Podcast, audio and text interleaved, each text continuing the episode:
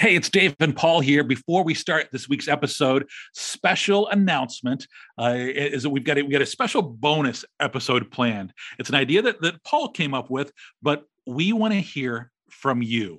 So, Paul, tell them how it's going to work. Yeah, so we really were trying to look for ways to engage a bunch of people. And obviously we have these episodes that come out once every two weeks and you know that only affords us so many guests per year. And we know there's so many awesome voices out there and everyone's had fun experiences. So we thought like what's a really fun way that we can get a lot of people involved? And i think we've all heard different radio shows or you know different things on maybe npr or something where they'll have little segments of people calling in. And we thought what better way would there be to collect all these and so we have the opportunity with all these bonus episodes to do kind of a fun call in episode. So it's really going to be all composed of people that have called in.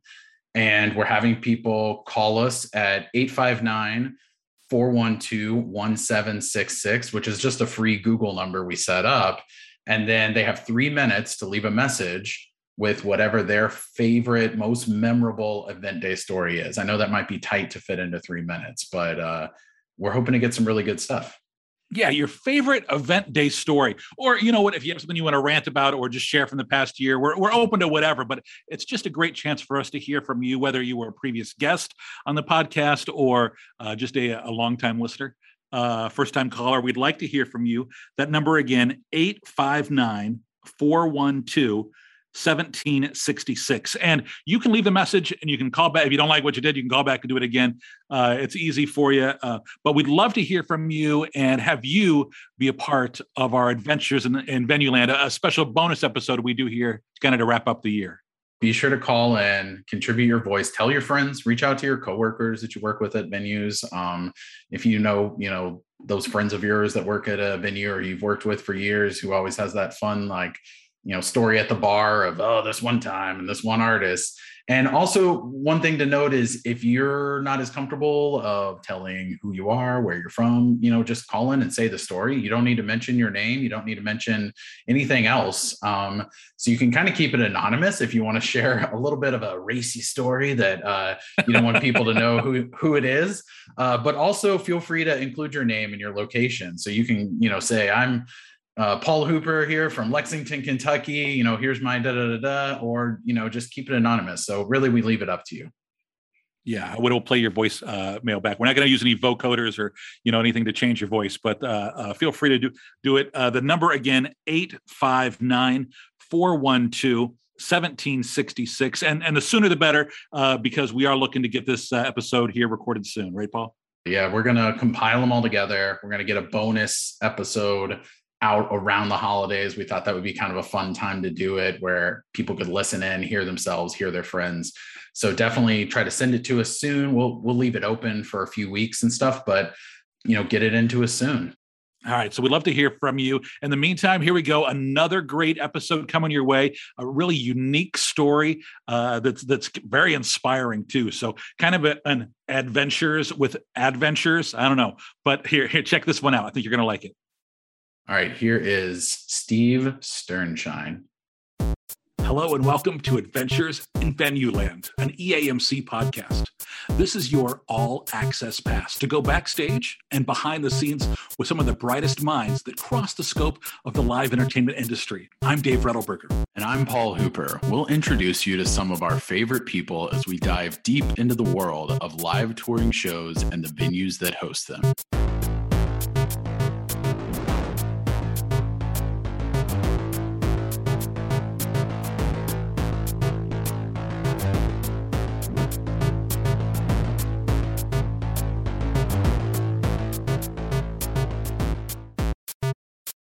Our adventure today takes us deep into the heart of Texas. We're speaking with the chief executive officer and co founder of Adventures, uh, oddly enough. He was also a uh, founding board member of the National Independent Venue Association, which all of us know from the big Save Our Stages effort. He owns and operates several venues in Central Texas, and you've probably seen him around because he's done a lot of panels and appearances. Uh, he kind of has a, a, grip on everything in the live music biz. Uh, Steve Sternschein, welcome to the broadcast. Hey, how you doing, guys? Real hey, good, real good. So let's start off, if you know, uh, if you don't mind, with adventures right? Because we're on adventures in venue land and you you started this whole big thing which is ad dot ventures uh so so what is this? Well i mean the name comes from you know my thought was like calling up my friends and saying hey do you want to go on an adventure with me and right. my team? And the the kind of starting point for that was uh, you know having spent many years as a venue operator trying to bring opportunities um, and partnerships into our space, but just not having the scale that's required to entice a national or global brand. So the concept is very simple. You know, we kind of we just have a great group of folks who all of whom are interested in those same kind of adventures that I am. And we're talking and working with partners, you know, in every sector of the you know, you know, every kind of company that could possibly be interested in addressing or working with the audiences that we bring together, you know, for for shows and and and art experiences.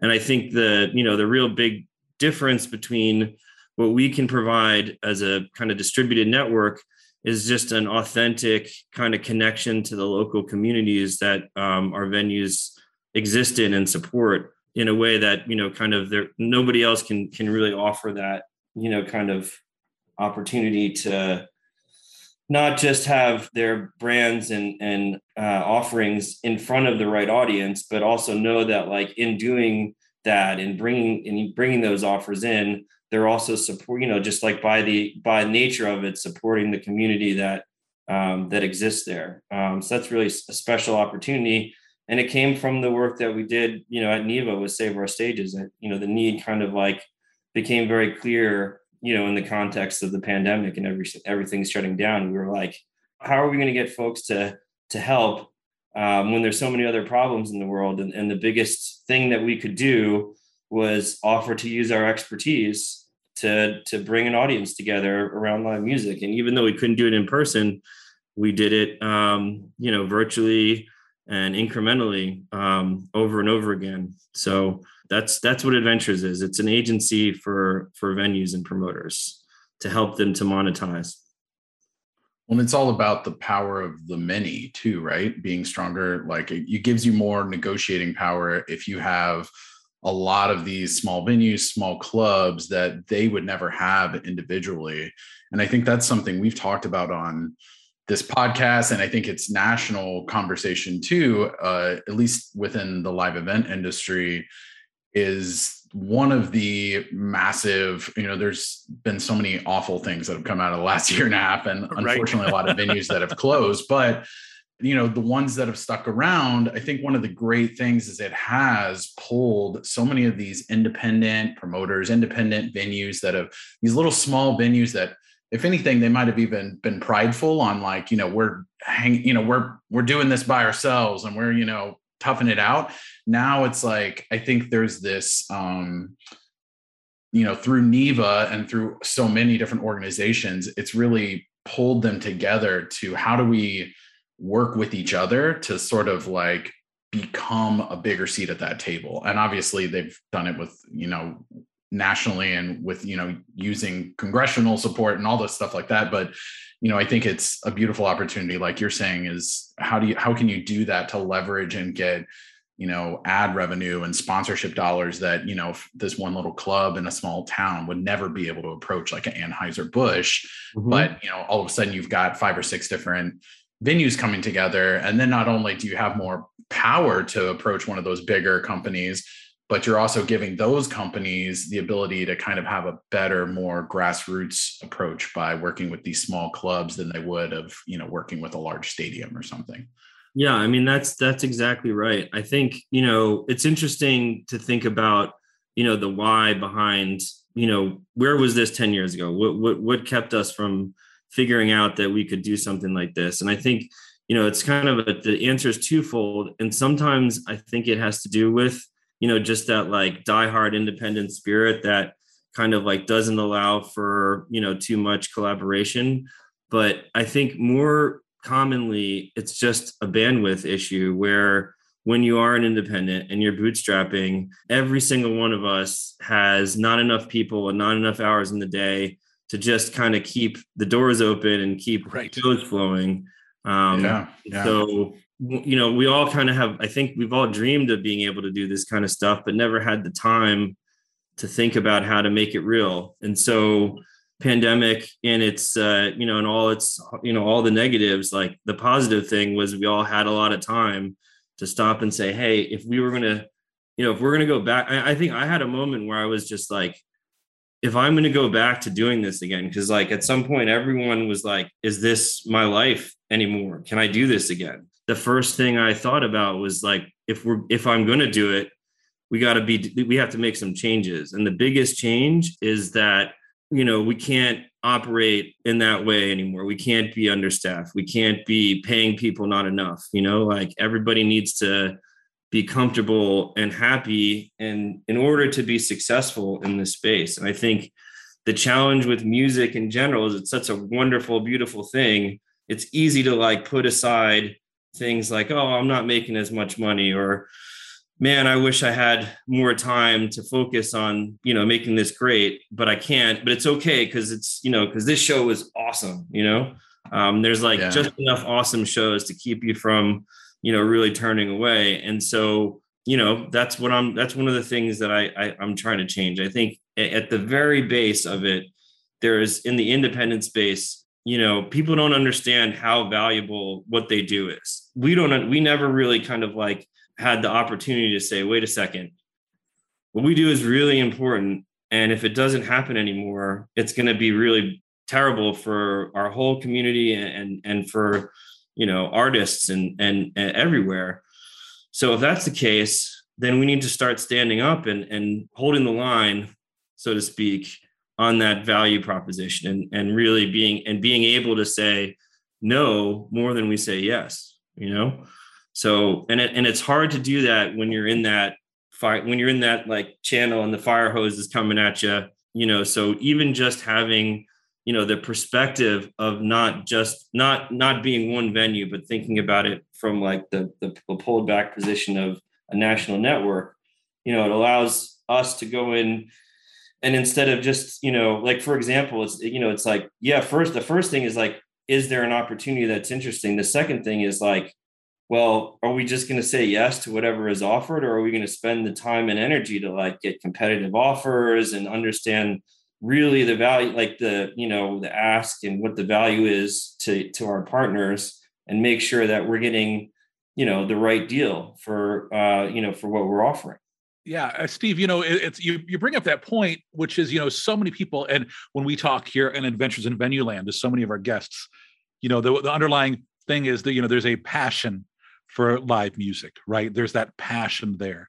And you don't often hear people starting off from a passion for money right so to be able to then you know reach out to venues from you know colorado and california los angeles atlanta bring them all together and kind of give that you know that that leverage for the money because you know that it's, it's such a key thing because we learned over the, the through the pandemic that without the money there we're all in some trouble yeah, that's right. It's a means to an end. And you know, it's like it's not just a, and it's and it really comes down to like making sure that the people that I care about, who are the the the folks that work in our clubs and play at the clubs, um, you know, that's where I come from. I'm, I'm a bass player first. And for a long time, like I didn't talk about that. Like I thought it was like kind of like a dirty secret that I was a musician first because I didn't want to be that guy who was like, you know, hey, like come to my club and my band's playing. Like, you know, right. Like, we all know that guy. Sure. right, right. But but really it's like it's the most, it's like kind of the most important thing I found again, like during pandemic, trying to connect with people on a screen, right? Like, you know, it made a big difference to say, oh yeah, I'm a musician too. And and and I think that like I really believe that you know we can make everyone's lives meaningfully better through this through this uh, through adventures let's let's talk about making people's lives better because it's one thing to talk about it but it's another to actually be a part of of something that impacted so many lives. And so save our stages. Everybody that's in this industry is familiar with with that whole program but you know when you start talking about the 10 million you know raised uh, for the national independent venue association and drafting that legislation that ultimately resulted in $16.2 billion with the Shuttered Venue Operator Grant Program. I mean, it, it is huge. The Save Our Stages Fest, you know, where you've got Miley Cyrus and the Foo Fighters, and the Roots, so many uh, uh, big, big things, but it all started from an idea. So take me back to March 2020 and how you got involved and, and how the, this whole thing started. Because we all had time to do ideas, but not many of us did them. Yeah. So probably the, the place to start in March 2020, like for me, pandemic started with South by Southwest canceling. That was like what happened in Austin. That kind of it was a little, and we were a little bit ahead of everybody else because of the international kind of component. Um, I think it was like the second big thing to cancel. The first thing was um, Ultra Music Festival in Florida, and it was like a really crazy time for me because you know, I had had uh, you know, found co-founded and, and was running a, a software company called Prism.fm at the time, and also, you know, working on on you know continuing to do my venue stuff. But you know, I kind of had to, you know, drop everything I was doing and just focus. At that time, the first thing was I was like, oh my God, our staff is going to be fucked, you know, because yep. they're supposed to make all this money in the next few weeks and that's not happening. So yeah. we started a relief effort called Banding Together in Austin. And I did that with the Red River Cultural District Merchant Association, which is another organization that I um, helped to found maybe like five years ago, I think, um, that represents all of the music venues in the Red River District in Austin. That's like Stubbs and Mohawk and Empire sure. and Barracuda and and what we did was we we literally just put up a you know a GoFundMe type thing and asked for help. Initially, we were trying to rebook all of the South by shows because bands still wanted to come and people still were going to come out, but there was a point when that became impossible and we we had to just shut everything down and so we we pivoted to you know just a very simple relief effort where you know, we would take the money that was raised and issue um, HEB gift cards. HEB is like a, a Texas-based um, food chain. Okay.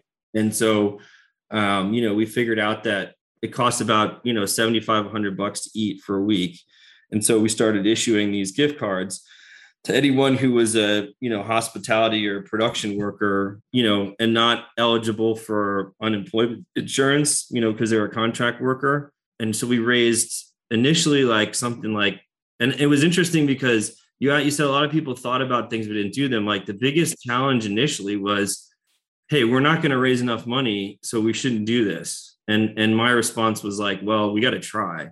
And you know we were able to raise a hundred thousand dollars initially.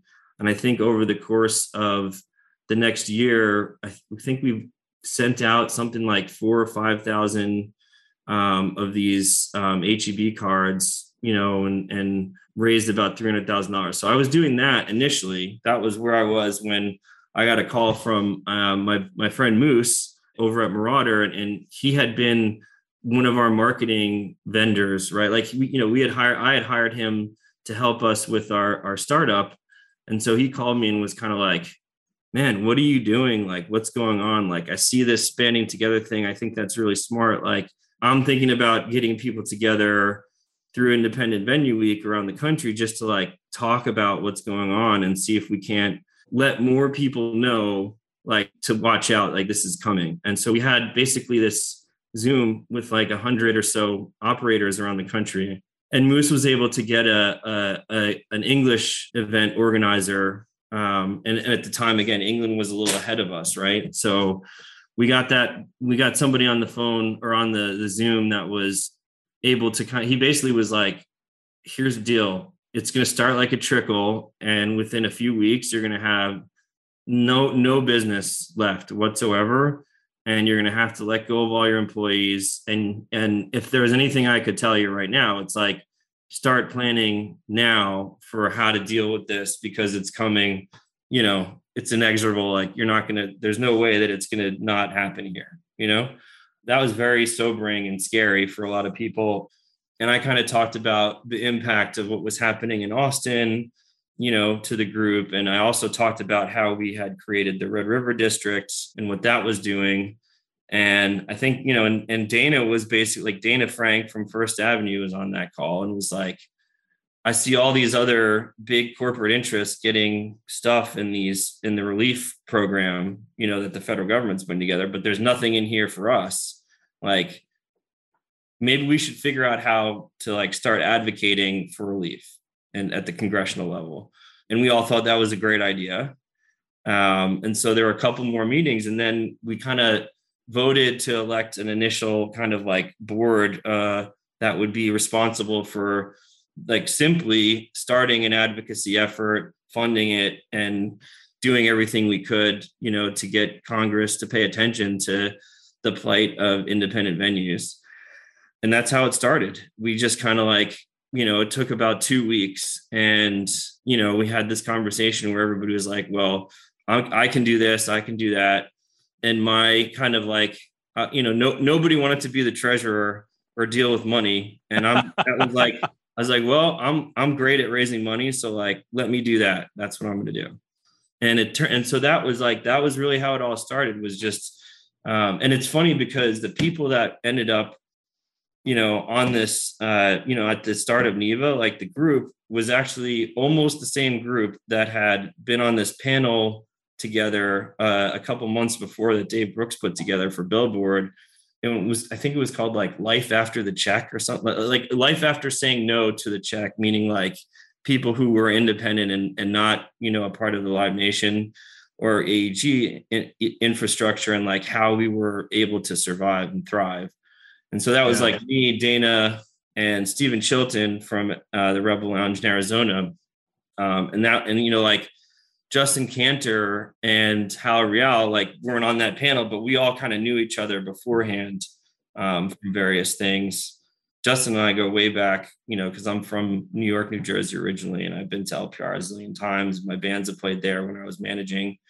So it was just kind of like, you know, like the connections, at least personally, had been made before NIVA became a thing. And we all had had the conversations before about how we thought it would be great if independents spent more time working and talking together. And I think we all recognized that the moment to do that had come.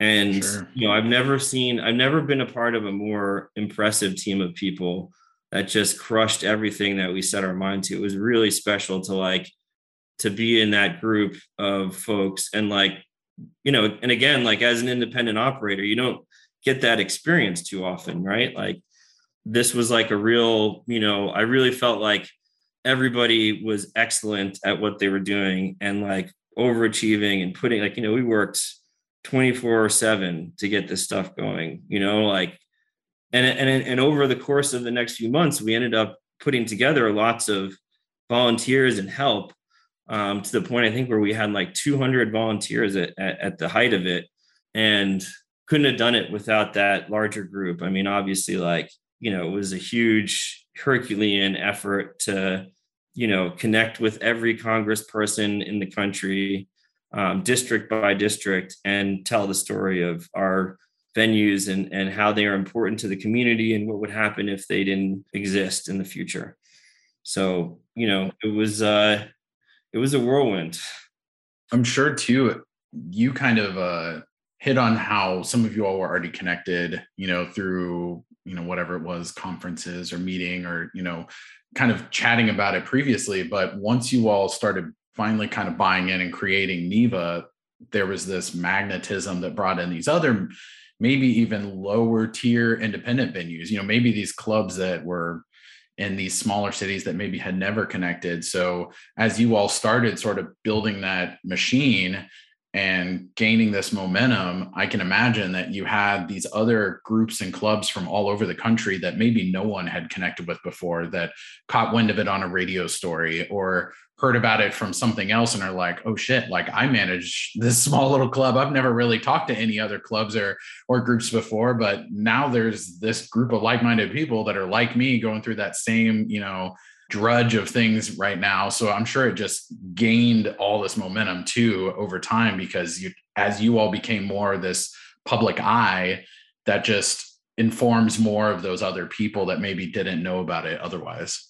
So I think there was there's two two things on on that topic. The first thing is is I think the first like the first kind of like three or four hundred venues that joined NIVA, um, you know, were mostly people who we knew that we had reached out to in some way to join. But we went from like there was a moment when I think we kind of announced NIVA in the press in Billboard and Pollstar, and like we we made that announcement, and like within a week we had doubled our membership, and then within another week we had doubled it again, and it Jeez. was like so crazy how quickly that happened. And and really like you know if you know again like everybody who was involved deserves you know praise and and thanks for everything they did. But one person audrey schaefer um, who is the head of communications for imp and you know like the 930 club. And she's she was just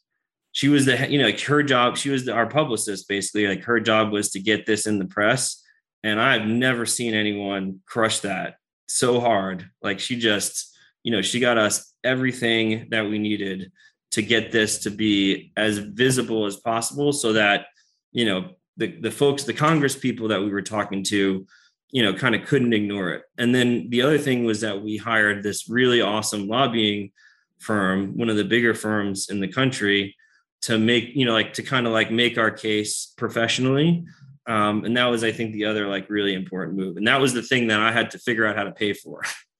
Right so right. it started out with like you know the first round of of funding came from you know actually from the ticketing space right? I mean the first group of folks that are the most kind of bought into seeing the independent venues succeed are the independent ticketing companies. So See Tickets etix and light were the first three companies to you know help us to kind of get, have enough money to start paying the lobbyists for you know a long enough period of time that we felt like we could get a positive outcome and then after that it was pretty dark and dismal for a few months like i called everybody that i could think of in the industry adjacent industries you know and no one had anything for us. Like there was no help out there. Like everyone was kind of fucked themselves. You know, if they were in an, in an adjacent industry, they had their own problems. And if they weren't, yeah. they weren't focused on music, they were focused on healthcare or, you know, employee and worker, you know, kind of issues.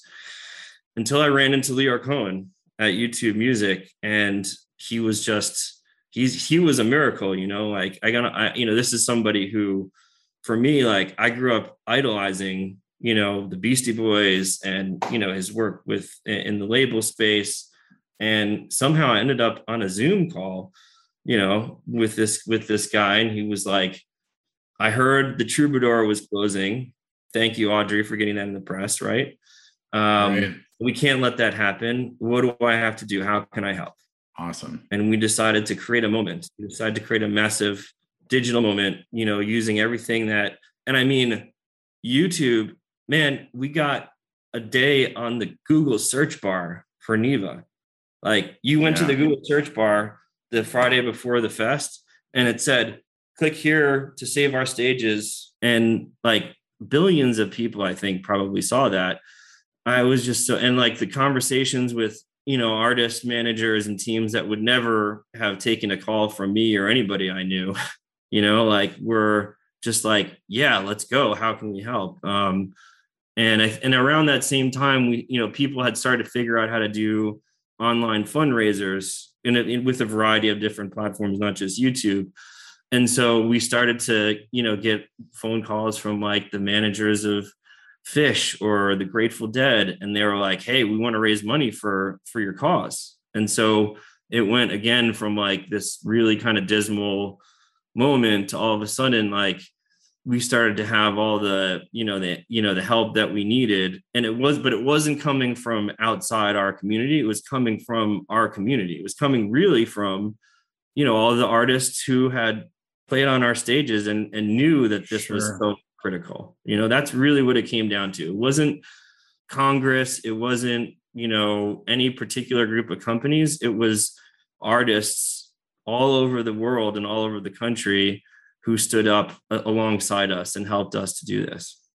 And that's really boiling it down that importance of those small venues, not only for the development of the careers for all these amazing artists that some of them have gone on and they're playing, you know, festivals and stadiums. They all started somewhere, but also just like you mentioned with the Troubadour, that's like one memory that this one guy in the right place had. And as soon as he heard about it he probably his mind went back to like the four or five shows that were really important in his life seeing him at the troubadour or working with bands that were playing at the troubadour.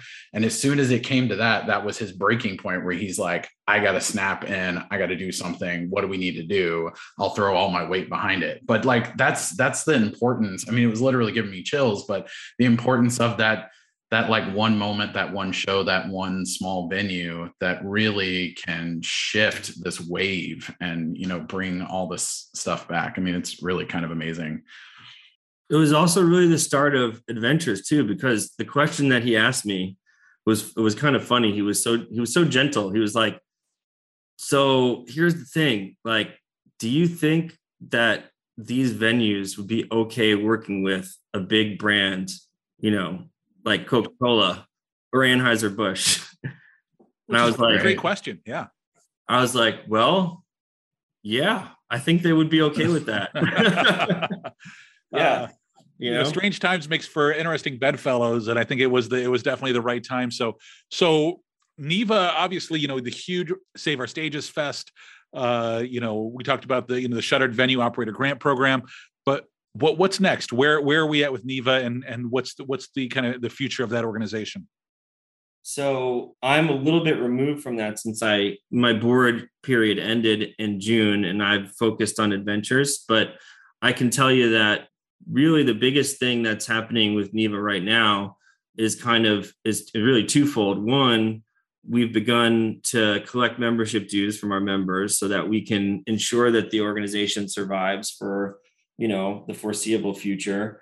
And there has been you know a ton of work on obviously svog implementation has been a nightmare so we've been working on that for a while. And there's a pretty simple set of priorities for the future which include making sure that there's infrastructure in place so that something like this can never happen again. And then you know kind of advocating on behalf of you know so the the the NIVA as a whole is able is is looking at what are the issues that impact venues everywhere all of us right? So those are things like you know like insurance and you know access to healthcare access to resources for professional development and um, you know those are the kinds so those are the kinds of things that NIVA is going to be focused on in the future. And also you know we have we started a foundation that kind of sits alongside the association, which is focused on lobbying. Um, and and I think we're going to see a lot of really exciting um, new programs that keep kind of like at the base level the connection between not just all of the owner and operator folks who are kind of you know spearheading NIVA, but also between all of the people who are interested in working in the space, working in the space currently. I think that's that's kind of like the future um, for NIVA is is to circle up around, you know, protecting workers' rights in the independent space and continuing to advocate for the larger issues. And I think there's, you know, we'll probably have a pretty awesome conference at some point, you know, that everybody, so everybody gets together on the regular. Um, there was just a really nice, you know, groups of us have been meeting for the past, you know, since it's been possible to do that. And that's been a really fun thing to like get to meet the people who you've been zooming with and never seen for a few years. It's like kind of like right. a weird weird but awesome kind of experience to do that. Speaking of weird how are things in austin? How's how's austin doing post pandemic well austin remains as weird as ever. Yeah great city. It is a great city. Um, we've had i mean we were it's interesting because every city is, has like kind of had a different sort of pandemic experience that that really derives from you know the way that the, their particular governments have handled um, things like social distancing and vaccination texas um, i would say is on the wrong side of the fence you know from my personal beliefs but you know and so we had a particularly rough time be you know kind of like keeping everybody safe you know sure. because as opposed like you know it's like we had enough problems as as it is just figuring out how to reopen in a socially distanced manner but like we kind of you know and so so i opened reopened empire outside you know back in october of last year um, not because it was going to you know help our business but because it was going to help our staff to and artists to like make a little bit of money so that they could keep going. But you know the biggest challenge was when you know the mask mandate was kind of just ripped off you know with no warning. And we had to figure out you know how how and if we were going to continue operating and under what conditions to make sure that our staff was safe and that we were being responsible community members. So you know thankfully a lot of that has kind of worked out. Um you know initially we had some trouble like we were not allowed to like do you know vax only shows. Like that was something that was literally like put into law, right? That we couldn't do that. And we spent a few weeks trying to figure out how to get around the law, and we finally did. And so, you know, now it's like, well, you can't tell people that they have to have a vaccination, but you can say they can they have to provide a negative test result or a vaccination report. And so that's allowed us to kind of have some predictability, but we're still experiencing, you know, no shows like that are way higher than usual. You know usually you have like 10% 15% of your tickets sold don't actually show up but currently you know until recently even it's been like 40 50% of the folks who buy a ticket don't show up for one reason or another. And um, about half of the shows that we booked cancel before they play off because somebody's there's a COVID event or, you know, their sales are not what the people expected. So, you know, we're struggling and we're losing money still. And, you know, thank goodness for the second tranche of SVOG funding because that's what we need to, you know, to get to the end of it, which I, which is still not here. You know, we're still experiencing right. loss. Yeah. And I think, I think, you know, the news outside is good. And, but, you know, we've seen kind of like, you know now like these these two you know like kind of cycles of things are getting better and people are coming out and then they're getting worse and people are not coming out. And i'm wondering how long we're going to be seeing those cycles. I think people kind of were looking at things in a very kind of black and white sort of well either it's done or it's not. And when it's done it's going to be great and everybody's going to come back but it hasn't been that at all. It's been kind of like start stop who knows what direction we're going in. Traffic jams et cetera, et cetera. Well, I think there's just so many elements too, like you hit on it, where there's hard, there's just like zero consistency across the entire country, right? Because even if you're trying to be consistent as a brand, or let's say a promoter that's bringing shows around is trying to be consistent. Well, every city they're playing is different. Every state they're playing is different. Right. Every, you know, it's eh, not only different from legislation, but different from you know maybe uh, positivity rate you know and and flexing mandates on masks and stuff. So it's uh, it's you know it's just presenting so many challenges. And hopefully like you're saying is you know, may, you know when we get to the other side there can be a lot of learning from this to try to better regulate that and prepare for it should some sort of situation like this happen again heaven forbid and whether it's 2 years or 20 years. Nobody wants to talk about it but i mean yeah 20 years i think is more reasonable to think like something like this could happen again.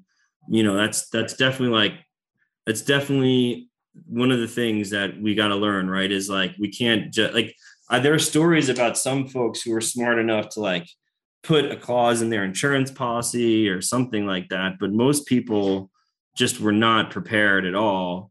And, you know, that has to change, you know, that we can't, we can't let that go on.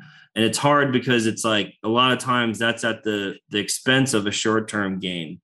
Right. So right. having that kind of, you know, have being able to think in that kind of um, you know, time frame is an isn't is kind of like it's like a it's almost like it's like we're lucky to be able to do that right? And and the only way you get to do that is if we're good right now. And so i think the big you know part of the big victory for um you know this the save our stages you know from that legislation is is is allowing us the opportunity to think in that way. Because before we had you know the short term stuff solved couldn't think about it. Couldn't even right begin to yeah. to open that box right but now we're at least in a position where we can do it well steve we thank you uh, so much for your work uh, as part of that great team to help so many of us uh, get to that point where we can uh, do what we love to do so much. Before we let you go, because I know you're a busy man, I, I want to hit you with our fast five. It's five quick questions, just looking for your instant response. How about your first concert? Dave Matthews Band when I was 13. Actually, that's not true. Raffi was my first concert, but I don't really remember that. How about your favorite concert? Uh, my favorite concert. That's a tough question. Obviously, like I have lots of favorite concerts, but like the the the Save Our Stages Fest would probably qualify as like the baddest ass concert that I've ever put on. Um, but like the, the my favorite concert that I actually got to experience was uh, we did a show at South by actually with Robert Glasper in 2017 with a group of um, musicians that he had never played on stage before with, but like really liked. So it was like him and Derrick Hodges and uh, Taylor McFerrin and Christian Scott. And I think, I can't remember, I think it was, I can't remember who the drummer was, but it was just like kind of for me, like music is this, is, you know, the best thing that you could possibly see on stage is a bunch of really powerful like amazing musicians just like exploring not playing like their album not doing like what you expect. And this show was just you know a lot of people told me i was crazy to put a show like that on at south by um, and it was actually one of the first things that was ever live streamed from south by and it was the most successful stream of that week which was crazy. Um, so cool. and then they ended up forming a group and releasing records you know together. And wow. you know i like to think that maybe i had some small part in helping that to happen. And so that's my favorite concert experience. nice. That's a great answer. How about your biggest pet peeve? Pet peeve in business would be uh like i think just you know hot air is my biggest pet peeve is like when people have a lot to say but don't do very much that's something that i run into a lot so Cosine, you know, cosine, cosine, cosine. I'll, I'll yeah. join that bandwagon with you. I hate that. yeah, that's my. How about your favorite? How about your favorite guilty pleasure food? What what what's your favorite guilty pleasure comfort food? uh, well, I just recently became mostly a vegetarian, so I'm going to go with the cheeseburger. That's my favorite. You know, thing that I'm not really supposed to have, but I love it still. Mostly. Last question. uh, last question. What is your theme song? So the reality uh, TV show all about Steve, where the uh, cameras follow you around all the time. Uh, what is the one song that kind of sums you up that plays over the the opening credits? All right. Well, I'm gonna give you two songs. One for the opening credits, one for the closing credits. Opening credits would be uh, James Brown, "Pay the Cost to Be the Boss." Nice. And then Love the it. closing credits would be "I Get By with a Little Help from My Friends" by the Beatles. Very nice. Well, actually, maybe maybe the uh, the version that uh, Joe Cocker. Joe Cocker, yeah, the Joe Cocker version Cocker. is like yeah, solid. He killed that. He killed. Although that. I'll tell you what, uh, Tank and the Bangas did a nasty cover of that for SOS Fest from Tipitina's. And that yeah. shit me chills. That was awesome. Steve, if people want to uh, learn more about ad- adventures uh, or, or, contact you, what's what's the what's the best uh, place for them to find you? I'm Steve at ad.ventures. So that's pretty easy. And I'm on LinkedIn and Facebook and all the social stuff. So that's a, you know, holler at me. I'm here. there you go. well, hey, I really appreciate your time today and and sharing your adventures, if we will. Yeah. Uh, and and it just was was a lot of fun hearing your stories and and really a uh, unique perspective again for from so much of uh, us that were struggling through this period. For you to actually uh, help find some of that magic was great. Thank you guys for caring and and and asking good questions. I appreciate that. And we thank everybody for listening to Adventures in Venue Land. Remember, you can subscribe and find more episodes wherever you listen to your favorite podcasts. We love your five star reviews so you can help others find us. Until the next adventure, I'm Dave Rettelberger. And I'm Paul Hooper. Thanks for listening, everyone.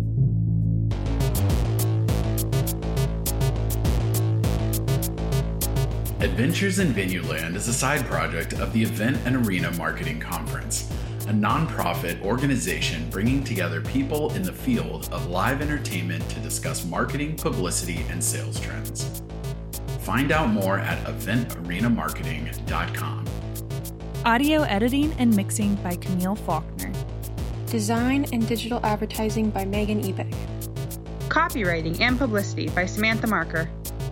Guest booking and brand strategies by Paul Hooper. Guest research by Dave Rettelberger. Marketing strategies by Paul Hooper, Megan Ebeck, and Samantha Marker. Do you want to be featured on our upcoming call in episode? Call the Adventures in Venueland hotline at 859 421 1766 and tell us your favorite event day story. Thanks for joining us. Until the next adventure.